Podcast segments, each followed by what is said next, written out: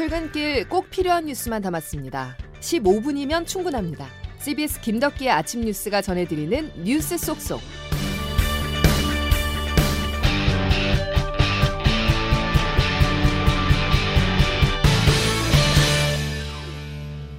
여러분 안녕하십니까? 12월 13일 김덕기 아침 뉴스입니다.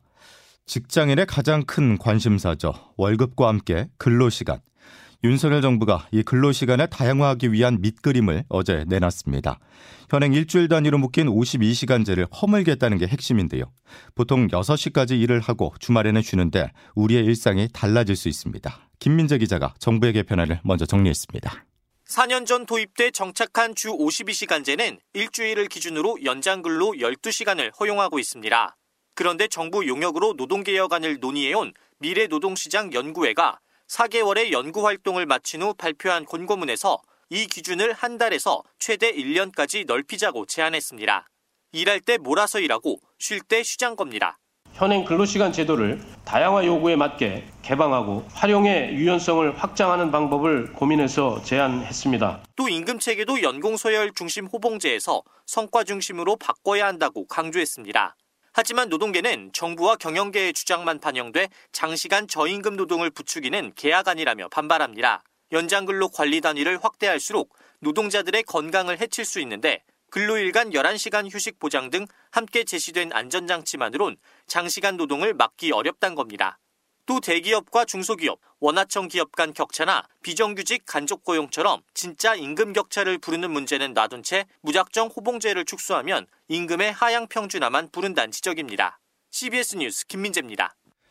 쉽게 말해서 아이스크림 공장이나 에어컨 공장은 여름에 더 많이 일을 하고 대신 겨울에 덜 일해도 된다는 겁니다. 이게 바로 근로시간 유연한데요. 몰아서 일을 하고 몰아서 쉬면 경영계도 노동계도 다 좋을 거란 계산에서 나온 개편안입니다. 자, 장규석 기자와 과연 그럴지 핵심만 짚어보겠습니다. 장 기자. 네. 노동계는 벌써부터 과로를 우려하고 있죠. 네, 그렇습니다. 권고한 대로 이 초과 근무 시간 관리 단위를 일주일에서 지금 가장 많이 쓸 걸로 예상되는 이 월 단위로 바꿔보면요. 일주일에 최대 12시간 초과 근무가 가능하던 게 월 52시간 초과 근무로 바뀝니다. 예. 예. 전주 그리고 다음 주 이런 식으로 이제 초과 시간을 당겨 쓸 수 있게 되기 때문입니다. 이 계산상으로는 원래 주당 노동 시간이 40시간이고요. 이 40시간에다가 월 단위 초과 근무 가능 52시간을 더해서 일주일에 몰아서 최대 92시간까지 일주일에 근무가 가능하다는 계산이 나옵니다. 어. 다만 이 근로일 간에 11시간은 연속 휴식을 보장해라 해서 이 부분을 적용하게 되면 일요일 하루 쉰다고 가정하면요. 69시간 어, 주당 근무가 가능해집니다. 많아집니다. 예, 예. 지금보다 한 주에 17시간 더 일하게 되는 거고요. 문제는 이 연속 휴식 보장을 24시간 이내에서 계산하라 이런 문구가 없습니다. 그래서 야근을 하다가 새벽에 퇴근하면 이 퇴근한 새벽부터 휴식 시간을 11시간을 계산해서요. 휴식을 하고 또 철야 근무에 들어갈 수 있다는 건데 사실 이 노동 시간도 문제지만 더 중요한 건 노동 강도입니다. 예, 예. 더 몰아서 일하게 되면 노동 강도는 더 올라가기 때문에 이 과로에 대한 걱정이 커지지 않을 수 없고 그래서 앞으로 이 건강권 확보를 위한 좀 더 세밀한 대책이 필요해 보입니다. 예.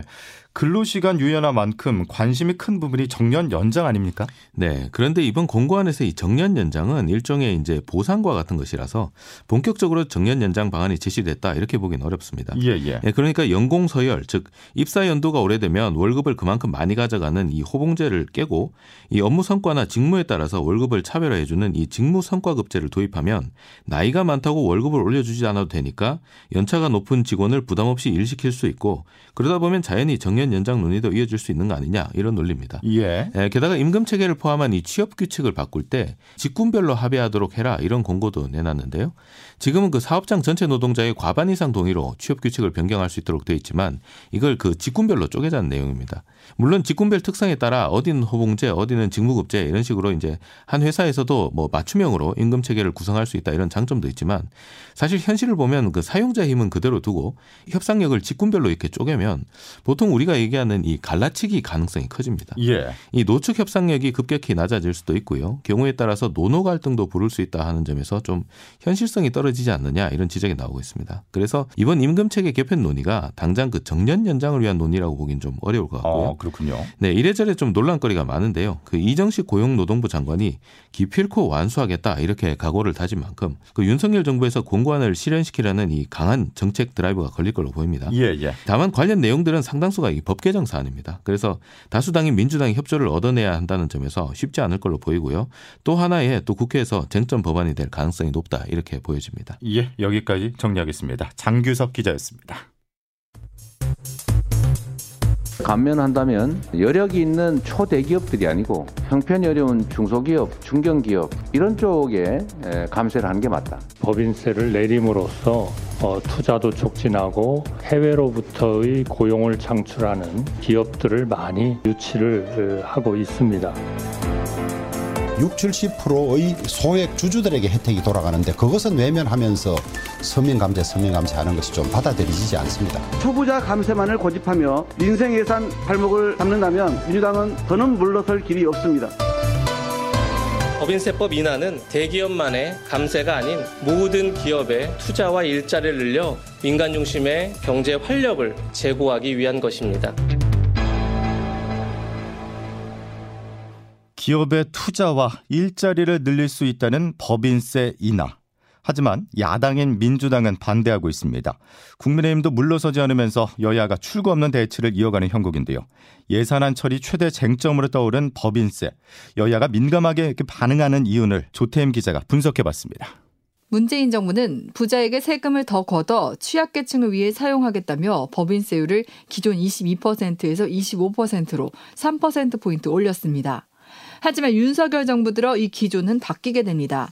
현재 정부 여당은 내년도 경제 전망이 밝지 않은 상황에서 법인세를 인하해 기업의 경쟁력을 높일 수 있도록 해줘야 한다고 주장하고 있습니다. 반면 민주당은 대기업 법인세 인하 대신 중소, 중견기업들의 법인세율을 현행 20%에서 10%로 낮춰야 한다고 맞서고 있습니다. 법인세 논쟁은 양당의 국정 철학을 대변하는 가장 대표적인 정책으로 정권이 바뀔 때마다 논쟁이 반복되는 모습입니다. 문재인 전 대통령과 윤석열 대통령의 과거 발언입니다. 우선은 부자 정세 해야죠. 또 자본소득에 대한 과세 강화, 또 법인세 실효세율 인상, 그리고 법인세 명목세율 인상. 지난 정부 때 뭐 세금이라는 거는 징벌적으로 하는 게 아니거든요. 근데 징벌 과세로 좀 과도하게 됐기 때문에 그거를 좀 정상화해서 이렇게 양측이 첨예하게 부딪히는 가운데 예산안 합의 시점이 임박한 상황에서 김진표 국회의장이 내놓은 최고세율 인하 2년 유예 타협안이 중재안이 될지 지켜봐야겠습니다. CBS 뉴스 조태임입니다. 이번 주 예산안 통과만큼 이목을 끄는 사안이 하나 더 있습니다. 미국의 기준 금리인데요. 얼마나 올릴지 또 미 연준 의장이 어느 선까지 금리를 끌어올리겠다고 언급할지에 따라서 우리 금융시장과 경제가 영향을 받게 됩니다. 자, 미국을 연결해 현재 분위기 파악해 보겠습니다. 워싱턴에서 권민철 특파원입니다. 오늘 뉴욕 증시는 3대 지수 모두 1% 넘게 큰 폭 상승했습니다. 지난주 연방준비제도 쪽에서 통화 긴축이 오래 지속될 거란 신호가 잇따르면서 경기 침체의 공포가 엄습했던 것과는 사뭇 다른 분위기입니다. 우선 제넷 옐런 재무장관의 어제 방송 인터뷰가 한몫했습니다. 물가는 낮아질 거라고 믿습니다. 인플레의 생명은 짧습니다. 1970년대 고물가 시대에 많은 교훈을 우리는 배웠습니다. 여기에 우리 시간 오늘 밤 나오는 11월 소비자 물가지수 예상치도 작용했습니다. 연간 상승률이 10월 7.7%에서 11월 7.3%로 더 둔화될 걸로 예측됐습니다. 연준의 공격적 긴축의 약효가 나오기 시작했다는 기대감을 낳을 만한 숫자들입니다. 관건은 우리 시간 목요일 새벽 예정된 연방 공개시장위원회입니다. 금리 인상 다섯 번째 내리 0.75%포인트 인상이냐 아니면 0.5%포인트 인상으로 고비를 늦출 거냐 지난주 내내 경론이 같지만 오늘 시장 분위기론 0.5가 다시 대세로 굳어지고 있습니다.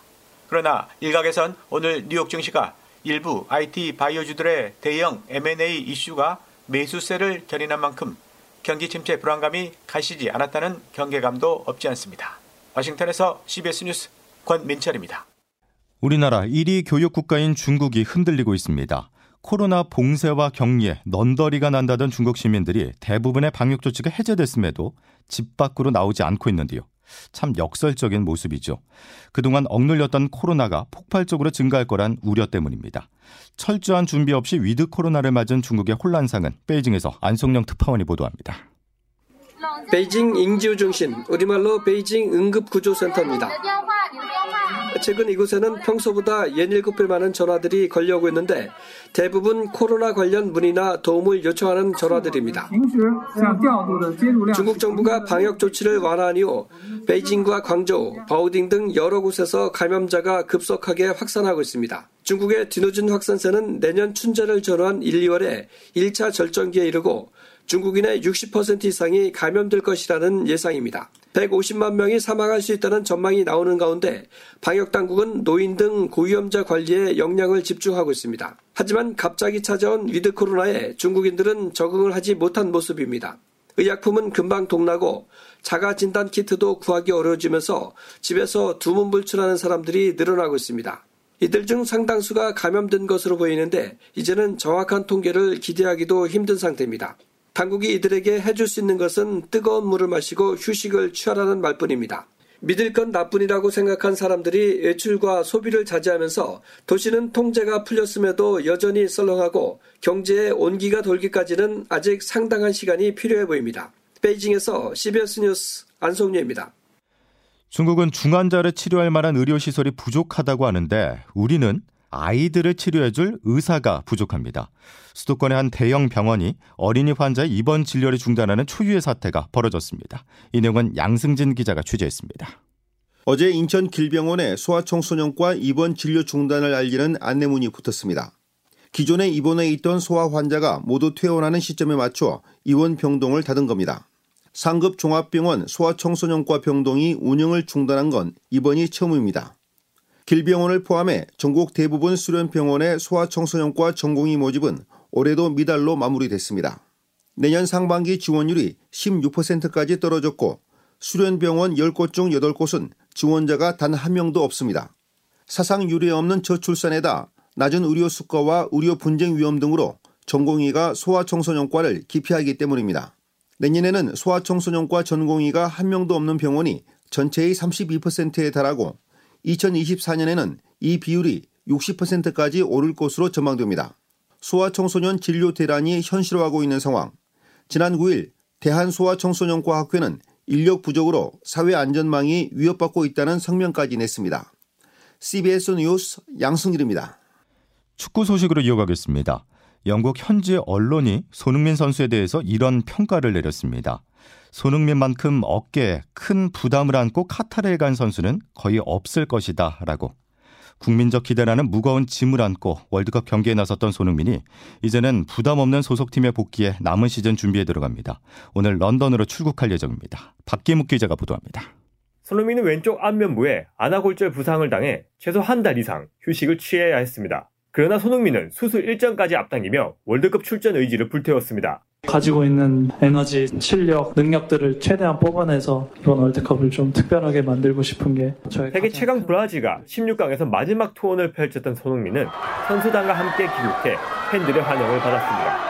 이어 청와대 영빈관에서 윤석열 대통령 부부와 오찬 일정을 끝으로 약 3주간의 카타르 월드컵 여정을 마쳤습니다. 4년 동안 저희 선수들 또 저희 국민들 또 이렇게 많은 응원해 주신 덕분 또 선수들의 노력 덕분에 저희가 이렇게 좋은 성적을 거두고 이렇게 이제 손흥민은 토트넘으로 복귀해 팀 일정을 소화합니다. 월드컵 휴식이 있었던 만큼 일정은 빡빡합니다. 프리미어 리그와 챔피언스 리그, FA컵 경기까지 쉴 틈이 없습니다. 첫 경기는 26일 오후 브렌트퍼드 원정이 될 것으로 전망됩니다. 손흥민은 약 보름 동안 몸 상태를 끌어올린 뒤 최상의 컨디션으로 경기에 나설 것으로 보입니다. CBS 뉴스 박기묵입니다. 김덕기 아침 뉴스 함께하고 계십니다. 기상청 연결해서 자세한 날씨 알아보겠습니다. 이수경 기상 리포터. 네, 기상청입니다. 예, 오늘 많은 눈이 내린다는 소식이죠.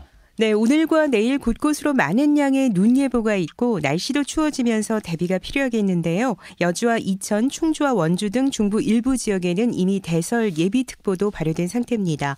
오늘 중부지방과 호남지방, 경상북도를 중심으로 비나 눈이 내리겠는데요. 기온이 떨어지는 오후 늦게부터는 눈이 올 가능성이 높은 상태고 내일까지 이어지면서 미끄럼 사고에 대한 주의가 필요하겠습니다. 앞으로 내릴 눈의 양은 경기 남부와 충청, 전북과 강원도, 제주 제주도 산간에 적게는 2에서 많게는 10cm 이상의 큰 눈이 예상되고 있는데요. 어, 서울을 비롯한 그 밖의 지역에서도 1에서 5cm 정도의 눈이 예상됩니다. 한편 오늘 밤부터 기온도 크게 떨어지면서 내일은 올겨울 들어 가장 강력한 한파가 찾아오겠는데요. 현재 서울 기온 영상 1도 안팎이지만 내일 아침은 서울이 영하 10도 안팎까지 떨어지겠습니다. 날씨였습니다.